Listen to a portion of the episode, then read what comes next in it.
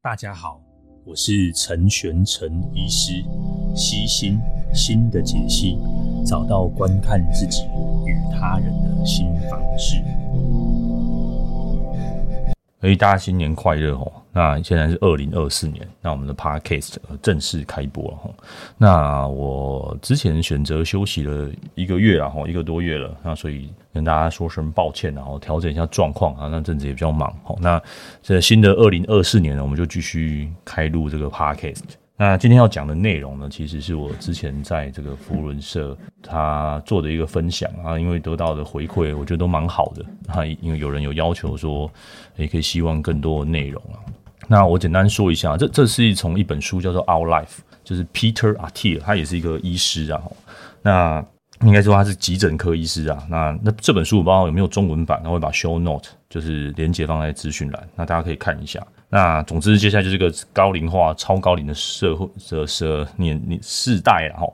那前一阵子去上一些家医科医师的一些认证的课程，那里面反复提到一些超高龄、超高龄的状况齁，就是平均卧床八年齁。我就是上了三个礼拜的课，然后每个礼拜就是每一天都听到讲师就说哦，卧床八年这样，就是你人生最后的光景，就是会躺在床上一动也不动齁。那这本书刚好是讲到这个题目啊，就是你是如果是你是 Peter Attia， 他就说，如果我希望我就可以健康的老去。那我知道听这个 podcast 的主要的这个听众，大家都跟我大家都四十岁以下啦，就是占绝大多数啦。那你想说干我屁事啊？我才还年纪这么轻齁，但其实现在就要开始做啦齁。那他讲说这个人生就是健康的这个这个 Four Horsemen 齁，就是四大四大骑士啊齁，呃，就是那个。四大造成我们这个要卧床的四个状况啊，那我分别跟各位报告一下哈。那第一个就是癌症嘛哈，那第二个就是所谓失智啊，就是脑脑功能的丧丧失啊哈。那第第三个就是一些心血管的疾病嘛哈。那第四个当然就是呃忧郁啊、情绪啊、情绪健康这部分哈。那那只要其实这个四个健康可以照顾得好啊，我想这个到终老一定没有问题，而且是可以健康的老去。所以我们要做什么事情？我那一天的演讲主要就是用大概十几分钟的时间讲这件事。那因为时间非常的短暂啊，那加上我讲话也非常的快速，那所以很多的内容都没有办法好好的更新啊。所以我花一集的时间来讲这件事情。那其实如果是各位是长期的听友，就是应该都有这些内容，我都已经说过 N 次以上了。如果没有跟各位抱歉，但一定都有谈过这些相关的内容。那今天就是等于说一个一个大整理啦。那我们一个一个来看啊。那其实如果各位时间赶的话，我们就听这个部分就好。这个部分就很简单，第一个叫运动，运动就分有氧跟重训。好，重训就让肌肉增加，减少这个我们叫做这个肌少症啊。那第二个就是营养，营养现在人的营养一定没有问题。那第三个当然就是睡眠，睡得好。那第四个就是你的情绪健康啦，情绪健康跟身体健康这件事情息息相关，现在的这个证据等级越来越多，也不用我多说哈。那第五个就是不要害怕使用药物跟补那个营养补充品啦哈。台湾人对于药物有这种莫名的害怕，但其实老实说，你把药物当成是新科技，那它其实就是让我们延长寿命或是保养我们某些器官，只要用的对，只要了解副作用是什么，控制好副作用，那就是剩下就是作用嘛，对不对？所以我们只要知道就不用怕嘛。那我今天的目的就是希望大家知道。那所以呢，我们要做哪些事情呢？那个卧床八年，其实最重要一个就是常老人家会常跌倒啦，让你去看那个肌少症。那如果你要量你的肌少症，很简单，你就摸你的小腿，你的小腿有没有办法，就是你的这个两只手啦，有没有办法抠抠住啦？我我的手是。就是你一只手啦，一只手这样抠住，没有办法抠住啦。我就小腿非常的粗啦，我想我的肌少症一定没有问题。总之，肌少症的测量有有空我们开始讲一集啊，就是就是测小腿。那这个Peter Attia在书中哦，他也讲到另外一种测测肌力的方式，就是握力啊，你有没有办法拿拿拿拿那个重物啊，拿拿袋子。那里面有讲一本书，我觉得我现在正在读啦齁。他说、哦、我们现在生活过很舒适，都没有负重，所以我们的肌肉一直流失啊齁。所以有时候真的有时候去散步的时候，故意让自己背一点重的东西啊。所以我想想哦，对，我去露营就常常背一些重的东西啊，然后搬上搬搬下的，然后我就刻意吃苦。哦，原来是是是有目的的哈、哦，原来我就觉得这个好像蛮重要的，但我也说不出来为什么。那、啊、直到现在看的这本书，诶，书名我也忘记了，总之他就说舒适是一种陷阱。那如果你可以稍微日常吃点苦头，我想对对这种负重的能力是好的。那第二就是我们要有些肌肉的稳定性啊，一样也是肌少症嘛哈。那再来你有没有办法使用到你的氧气的最大容量？好、哦，那再来就是你呼吸的呼吸的。呼吸的效率是怎么样？就好不好啊？这也会影响到，比如说我们走楼梯啊，或是爬山啊。你想想看哦，你如果老了，那走去人家说，哎、欸，我们去去爬山行行啊，你去山顶啊，吼，去溪头啊，吼，行行的，还是讲去嘿嘿超山吼，阳明山啊，去走一走。结果你走两步就喘的，就超级喘的。我想你应该下次不想再去了。那你越不想去，你的这个我们所谓叫有氧效率啦，你的呼吸效率就变得很差。吼，走两步很喘。那台湾人哦，非常喜欢做有氧运动哦。你看早上会打外单工啊，跑步啊，呃，这个我会跟我父母有提过啊，就是可能不要只有单纯做跑步啊。那大家对上健身房有某种就觉得那个是肌肉仔仔在做的事情。那各位有在练健身房，不好意思，因为我也会去，然后我觉得肌肉量这件事情非常重要，而且老人家更是需要然后。我们肌肉衰竭大概六十五岁会一种像是悬崖式的下降、哦、如果你各位听众你现在是五十多岁的，那你可能要留意一下你的肌肉的那个容量会以悬崖式的下降。那我也常跟各位男性朋友鼓励啦、哦、我们的这个男性荷尔蒙都存在我们的肌肉里面、哦、肌肉不够大块，男性荷尔蒙就会下降、哦、所以对男各位男性朋友，肌肉练强壮一点，并不是只有身材好看呐、啊，还有一些我们所谓肌少症以及这种男性荷尔蒙。那男性荷尔蒙缺少，对我们情绪甚至一些嗯一些嗯其他生嗯也不一定生殖器官啊，其他器官多少也有影响啊。那那最简单的说，我不想吃药 ，OK 啊 ，fine 很好啊。那你要不要运动？你要不要花时间投资在这上面？所以我，我我现在其实会会强迫我自己啊，我我觉得运动我。以前我觉得运动浪费时间，然后我有很多事情要做，我做不完，那所以我会牺牲运动的时间。现在无论如何，我一定会把拨时间出来运动，甚至可能一天都有 一, 一个一两个小时以上。那我觉得非常重要啦，因为我想要我想要老的时候不想躺在床上。它有个谚语是这样啊，你你现在多运动一个小时，以后可以少少躺床一天。我靠，超违和的，对不对？所以我我我建议奉劝各位，大家运动两件事情啊，就是你的有氧还有你的重量训练一定要做好，做好做足。那如果你就不知道怎么重量训练，我曾经很早期有情有一集，大家可以找一下，然后我会我会放在连结，我会放在 show note 上面啊，就是跟健身教练那个。讨论跟互动啦，那那那个时候我有分享我自己的身体健康的状况，那我会强烈推荐推荐大家，一定一定一定要让自己的肌肉把它练好了。那刚刚讲运动的部分，那第二个部分呢，我想跟各位讲就是就是癌症啦，呃，国民健康署还是现在是国民健康局，我忘了。那他他对这个早期筛检，原则上是这样啦，癌症筛检就是跟着国民健康局署做就对了。好，他有这个那个。嗯，因为他们会很在意这件事情，他们比你还要更在意，因为国民健康顾不好，或是癌症几率太高，就影响到健保，那健保就有更大的支出，所以他们宁可花一些钱在这个健康早期筛检上面啊。那癌症老实讲，没有什么好的策略，就是早早期筛检。如果你有钱，你可以再加码做一些这个，嗯，就是一些肺肺部的检测啦，或者是就是招一些 C T 的部分，这稍微有点帮忙。就是肺癌的部分，那如果 OK 就是在自己抽血验一些癌指数再看一下，然后否则的话原则上最 C P 值最高的就是国健局的这个健康筛检，全部都是免费的，那我会强烈推荐大家做啦。那简单来说就是 女, 女性就是子宫颈癌跟乳癌的检测嘛，大家都知道。那如果你有吃槟榔就口腔癌，那每五十岁以上每两年一次的大肠癌，这些癌症呢其实都在早期的时候非常好治疗，一些简单的手术，甚至其实基本上就可以还原复原了。那所以非常鼓励大家，如果你有家人的年纪已经到了，这个免费的，甚至你有你有这个疾病史的，就就自付费做一点点。那这种早期早期筛检的检测，原则上费用都不高。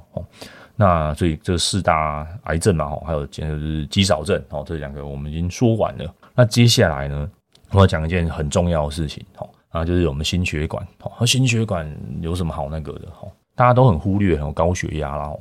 现在高血压，像心脏医学会，他们去诶二零二一吧，也就一两年前，他们更新了这个他们的 guideline， 那他们就是说，诶，血压要用高积极控制。哦、那演讲有人问我说，哎、欸，我血压一百三十几啊，我有吃高血压药可以吗、哦？以前的我说啊，没关系，让你开心就好。那如果如果各位想要积极治疗的话，我会强烈的建议大家，如果血压真的太高了，尽量控制在一百二以内、一百三以内，哦、越标准越来越严格。严格原因是这样子，他们发现到严格的话，对这个心脏的保护效能除好之外，对我们脑部的效能也很好。你想一想嘛，我们大脑会耗掉那个氧气是大概五分之一量，但五分之一的血流都经过大脑，所以你心脏不好，那一样嘛，可想而知嘛，你经过大脑的血流就很差嘛，那大脑就会顿顿呆呆的，甚至有一些失智的可能性。那心血管不好。那通常都是一些胆固醇的累积嘛，对不对？那胆固醇的累积不是只有累积在心脏啊，累积也会累积在大脑啊、哦。那大脑会造成发炎啊、哦，所以很多失智症研究发现到说啊，其实最重要就是把心血管、心脏血管顾好哦。啊，心血管顾好，除了这个心脏之外，还有什么要顾好？糖尿病哦，当疼也疼也啦，会疼啊，会疼还够喝哦。为什么血糖要顾好？而、啊、血糖糖很多，第一个除了癌细胞喜欢吃糖之外，哈、哦，你如果糖分很高哦。以前有一部卡通嘛，那个男主角喜欢吃甜的，他背后的那个匾额就写糖分。我跟你讲，糖分够高，后面的匾额不会写糖分，会写叫做早死哈。呃呃，所以如果你要是吃甜食，你可能自己要稍微留意一下。好像我以前的确很喜欢吃零食，那这几年我自己也慢慢的在做这个改改进啊，深刻的反省。那所以甜食的部分，我强烈建议大家可能要自己留意一下，尤其是台湾这手摇饮的国度嘛，就是或者是。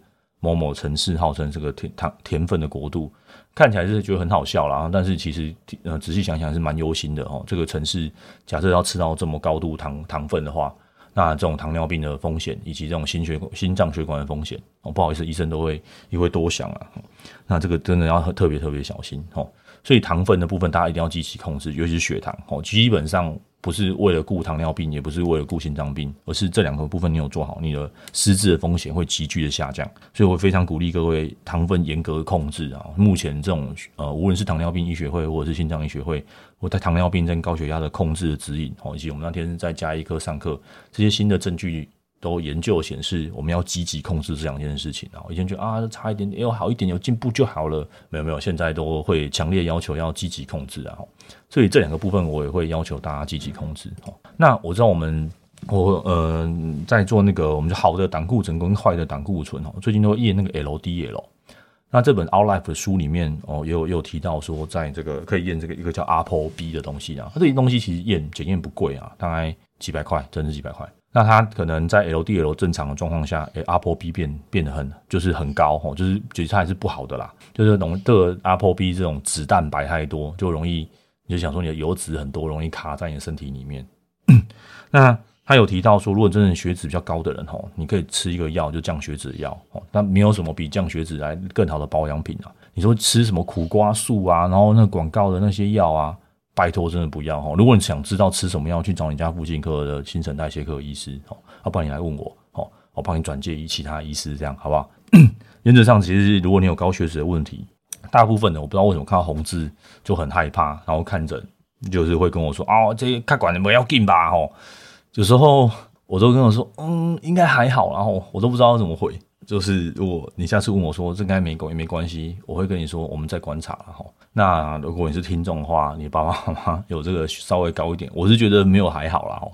如果你想要你刚刚提到嘛，卧床八年，真的不想躺在床上的话。这个要积极控制啊，真的积极控制。那 ApoB 可以去检测看看齁。那第二个就是我们跟失智有关系啊，也是用脂蛋白啊。那发现这个脂蛋白的基因如果过高的话齁，也容易造成失智啊，就 A P O E 齁。所以 ApoB 是抽血检查 ，A P O E 齁这个脂蛋白是验基因，好吗？所以这个这两个检测现在也都有啊，它呃基因检测稍微贵一点，大概几千块齁，但是大概两两二到五千吧，对。大家那这个这个笔钱我觉得值得投资啊，嗯，大家可以去家里附近的诊所问一下。那 ApoB 真的比较少人在验这个东西，所以你跟医生说你要验这个，医生会有点傻眼。我说，呃，那千万不要跟他说是听我的 podcast 好吗？哦，要不然你去检验所啦，哦，他就不会问那么多，好不好？他说，哦，你要验就给你验，哦，啊，这个东西不要去凹凹健保啦，哦，这个原原则上健保开下去。这个医生就会挂掉了，就会被核删了齁，所以就自己自己自费验一下。如果你真的想知道的话，好不好？这个不要造成其他医师的困扰，好不好？呃，你可以验验看齁，这两个东西齁。那第三个要吃什么？我想我就一个重点，然后不要喝酒。好，这个我们也之前多多篇文章哦，多篇在 Facebook 的文章哈，我我也都提过了。那我都会放在资讯栏，酒越少越少喝越好了哈。说什么红酒红酒什么对心脏血管瓦赫都瓦赫，我该供然后骗人的呀，不然叫酒商来嘛，对不对？好，对，这个绝对都骗人的哈。啊，就是我。酒，你说啊，这个社交场合一定要喝什么的 ？OK fine， 他也说你你要喝就喝一点，但这种东西就是烟一样，绝对没有任何好处。那你可能有些社化社会文化，就像抽大麻一样，说啊，这大安陈医师这个抽大麻可以吗？好像可以治疗精神疾病。呃，我觉得他没有什么大，就是你要抽就抽啦啊，反正大家自己的身体自己自己自己照顾好，那你不用找证据跟我辩说这个东西到底有多好。啊，我也不是说我一定非得怎么样，文献目前的证据等级看起来就是这样，那你去找一百个医师，你去找医师看有没有人愿意站出来说我觉得喝酒只有好处没有坏处，我想不会有医生拿自己的职业生命做这样的的的宣称，然后你看酒商何时找找医师去去打广告，哦，你说当然保健食品的都偶尔会但是酒精真的是对真的是诶、欸只有坏处没有好处了，我真的是说不出来有任何可以跟他说好的。好的就是可以稍微让你放松一下，好，那你要知道这个东西就跟抽烟一样啊，它就是偶尔社交场合可以喝个一点点，偶尔你想放松喝个一点点，那一点点这种就无伤大雅，像就像吃很多甜糖果甜食一样，好，反正这个东西越多，对身体的危害就是越大，好，所以没有什么好争执的啊。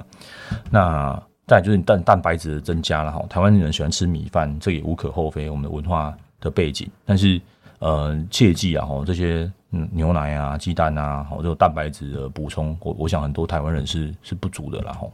那嗯，接下来所以这两个部分嘛，饮食啊，要吃什么，避免吃什么，那健健康好，那我们的血脂要控制好之外呢，再来就是失智的部分啦。失智我之前也做了，我记得我有做过 podcast， 对，那大家。大家我会把连结都放在这 show note， 所以失智我们要去避免这件事情。所以除了基因之外，女性然后基因这时候我们可以做筛检。大家比较好奇的是呃你保持你的情绪啊，大家比较好奇的是这个助听器啊，这个我 也, 我也提过非常非常多次，我多次在演讲或是只要有任何的场合人家跟我问失智这件事情。那甚至我记得我有前几篇有有录一篇失智啊，我发现那个失智讲这个失智的内容听众比较少啦，大家可能觉得这个失智干我屁事，离我很远。那你各位现在都不努力，它就离你很近了，好吗？大家想想看，现在大家都不生小孩，你以后老了，就是如果你年纪跟我相仿的话，就是以目前的听众，各位听众，你以后老了，你就没有小孩了。你现在小孩生这么少，对不对？好，所以你我觉得我们要预防失智，预防失智不是等你老了才开始预防，失智整个轴承要二十五年，所以大家回推一下，如果假设你四十岁。二十五就是六十五岁，那六十五岁开始有可能得到失智的的年龄越来越高了。那你现在不预防，那你请问你什么时候开始预防？现在就要努力做，好吗？所以你现在有听力的状况，请你积极去处理，好吗？助听器就跟眼镜一样，很炫很酷，好不好？该挂就挂哈，你就觉得某些频率的音你听不到，它会影响你的认知功能。那第三就是睡眠啦，哈。呃，因为我之前我稍微提过的时候，我睡比较少。那因为这边文献就越来越多，我觉得我现在都让我自己睡够，我都尽量睡到七小时以上。以前早醒我就想要洗完就起来了，现在我就会躺在床上，我我觉得我可以再睡一阵子。那睡眠的部分，我们之前有有相关的文章啦，我都会整理放在放在放在 show note 上面，大家都都可以去再看一下。我会把相关的文献都整理好。好，那最后最后了哈。这本书啊，他有提到这个作者自己，他有提到他自己情绪的部分，他花很多的章节在讲情绪这件事情。那他讲一句话，我我看得我有点掉鸡皮疙瘩了。他说：“如果你都不快乐，为什么你要想要活那么久？一定是要活得开开心心、快快乐乐，然后每天有想做的事情，这样活得久才有意义嘛。那要怎么样让自己活活得久、活得开心、活得快乐？他没有提到一些心理治疗的方式，一个叫 D D B T 的东西。那这个它就是一个呃认知行为治疗的变形体啊。”那总之，无论你是从事任任何像什么正念啊、静坐啊这些，我觉得花一点钱投资在心理健康是是值得的啦。那我甚至也会会会说啦，如果你经济状况许可的话，或许找一些时间去体验这个心理智商的部分。那与其花钱上什么心什么正能量导师的课啊，真的真的，这不如找你家附近跟你可以有进一步的接触的心理治疗师或者咨商师，那把钱投在这部分，让自己的心理健康或是关注自己的心理的状态，这是一个。那呃，第二个就是如果你真的已经有忧郁的状况的话，我觉得低剂量少部分的忧郁的药物是真的有帮忙的。那当然这是站在我的立场出发点，老王卖瓜自卖自夸。那我想这本书里面有提到他一个以一个非呃、嗯、精神科医师的观点出发，诶，我觉得心理健康这个议题越来越多。那心理健康的治疗，目前除了药物之外，像 T M S 或者是呃其他目前感觉很酷的叫迷幻剂啊 psychobin。那 psychobin 台湾到底什么时候进？我也非常好奇，非常期待啊。那目前以以这个台湾的现况，我想 T M S 还是一个比较可行的可行的治疗，然后那它的嗯，治疗的领域也越来越广，我我觉得这是未来真的是新兴的新兴的科技啦。那还有其他，它里面提到就是大家有提过嘛，好的童年治愈一生，那不幸的童年的话，一生来治愈。那这边有提到这个儿童时期的负向经验啊，这本书里面有提到所以当你、呃、有一些儿童期的负向经验，当然我们长大了，我们还是可以做一些努力，我还是可以做一些调整。儿童期造成这些创伤，我会建议大家找。真的还是有留在你心里，真的真的不妨就家里附近身心科医师稍微问一下，好不好？或者是你的那个呃智商，就是稍微问一下。我很多听众会私讯我，有没有什么推荐的？我也没有什么推荐的。但如果你在台中就，就就对我比较近啊，啊，在台中以外的，啊，如果如果我有认识的医师啊，我知道的我会推荐给大家啊，不知道的其实你就家里附近，对不对？然后 Google 评价看一看啊，总会有一些好的嘛，对不对？好的就去啊，问看看啊，对不对？啊，不喜欢不喜欢就就花个健保费、挂号费，就这样而已，你没什么损失嘛，就损失个几个小时。通常或许或许运气很好，遇到一个愿意听的医师，遇到一个愿意听的咨商师 ，maybe 就可以处理你的状况啦。对，这种东西你不用自己想嘛，不用自己花力气嘛。那透过这些的调整，透过这些血液的检测啊，健康的检查，健健健身的部分，我想这是未来医学 三点零 的样貌啦。我们可以在更早的时候，在这些状况出现之前，开始做积极的预防啦。那我也强烈推荐，真的有失眠的问题，你说啊，我我真的很不很害怕安眠药。我跟各位说哈，现在就像。呃，现在都有一些新形态的药物，那它成瘾性也很低，那睡眠可以帮助睡眠。好、哦，那它当然有自费的，那也有一些是不需要自费的，甚至说是自费比较低，费用也不用到太高。老实讲啊，我觉得摸着良心说，这些药物真的在，我觉得都比某些健康食品还便宜，真的。好、哦，你去买那些保健食品，然后吃还不一定能睡，那为什么不花一点一样的，它差不多的费用，但是它可以让你好好休息，让你可以好好。好好的调调整睡眠，好、哦，那也不用去承受这些什么成瘾性啊什么。那成瘾性老实讲，我就过度放大了，哦、就是这是这还是药物，这还是可以在某某一些程度的治疗下上面做一些调整跟处理。哦、那睡眠真的是，我发现讲睡眠的时候，我像每次出去演讲讲睡眠，哇，大概基本上一一就是会有一一部分的人都很有共鸣啊。我发现这个睡眠睡不好这个问题，真的是一个嗯。巨大的需求啊，哦，真是巨大的需求。那这睡眠的问题真的很很广很广啊。这个有天、欸、我们也讲过很多集啊，大家可以去去找来找来看一看啊。那这些相关的资讯啊，我都会我都会整理在这个资讯栏里面。那大家有兴趣都可以再找来进一步的研读，好，或者是说嗯再再看啊。那我会把这个相关的投影片。那也整理在我的 Facebook 啊，当然有都会放在放在这个资讯栏的连结。好，那新春第一年啊，好，第一第一天啊，会录这一集，好，就是希望大家在新春都会立下新年新希望，好，也希望大家新年新希望是一个可以保持情绪健康、身体健康，好，甚至可以活得很长寿也很健康，好，那目的就是减少卧床啊，那。即便你现在有高血压，即便你现在有血糖，即便你现在有失眠，那只要开始都不嫌晚了。啊，就我已经很老啊啊，那我肌肉已经流失了，可不可以去健身房？可以的，都可以，好吗？现在健身房开成这个样子，你家附近一定都有啊。即便没有 YouTube 找一下也都有一些居家训练的部分。那这些东西都没有办法一日可，就是一两天就可以达成，都要花时间花力气。